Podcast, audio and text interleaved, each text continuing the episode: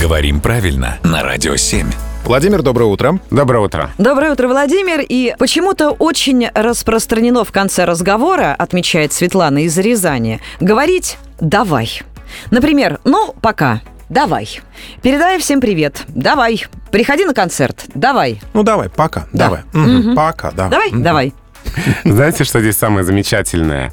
Что вот в этой фразе а, никакого раздражения у нас не вызывает «пока». А вопрос здесь к слову «давай». В середине прошлого века многих носителей языка, особенно такого почтенного возраста, очень раздражало как раз-таки слово «пока». То есть это казалось признаком какой-то некультурной речи. Очень любят разговорная речь такие коротенькие словечки. Они, как правило, образуются из более развернутых конструкций.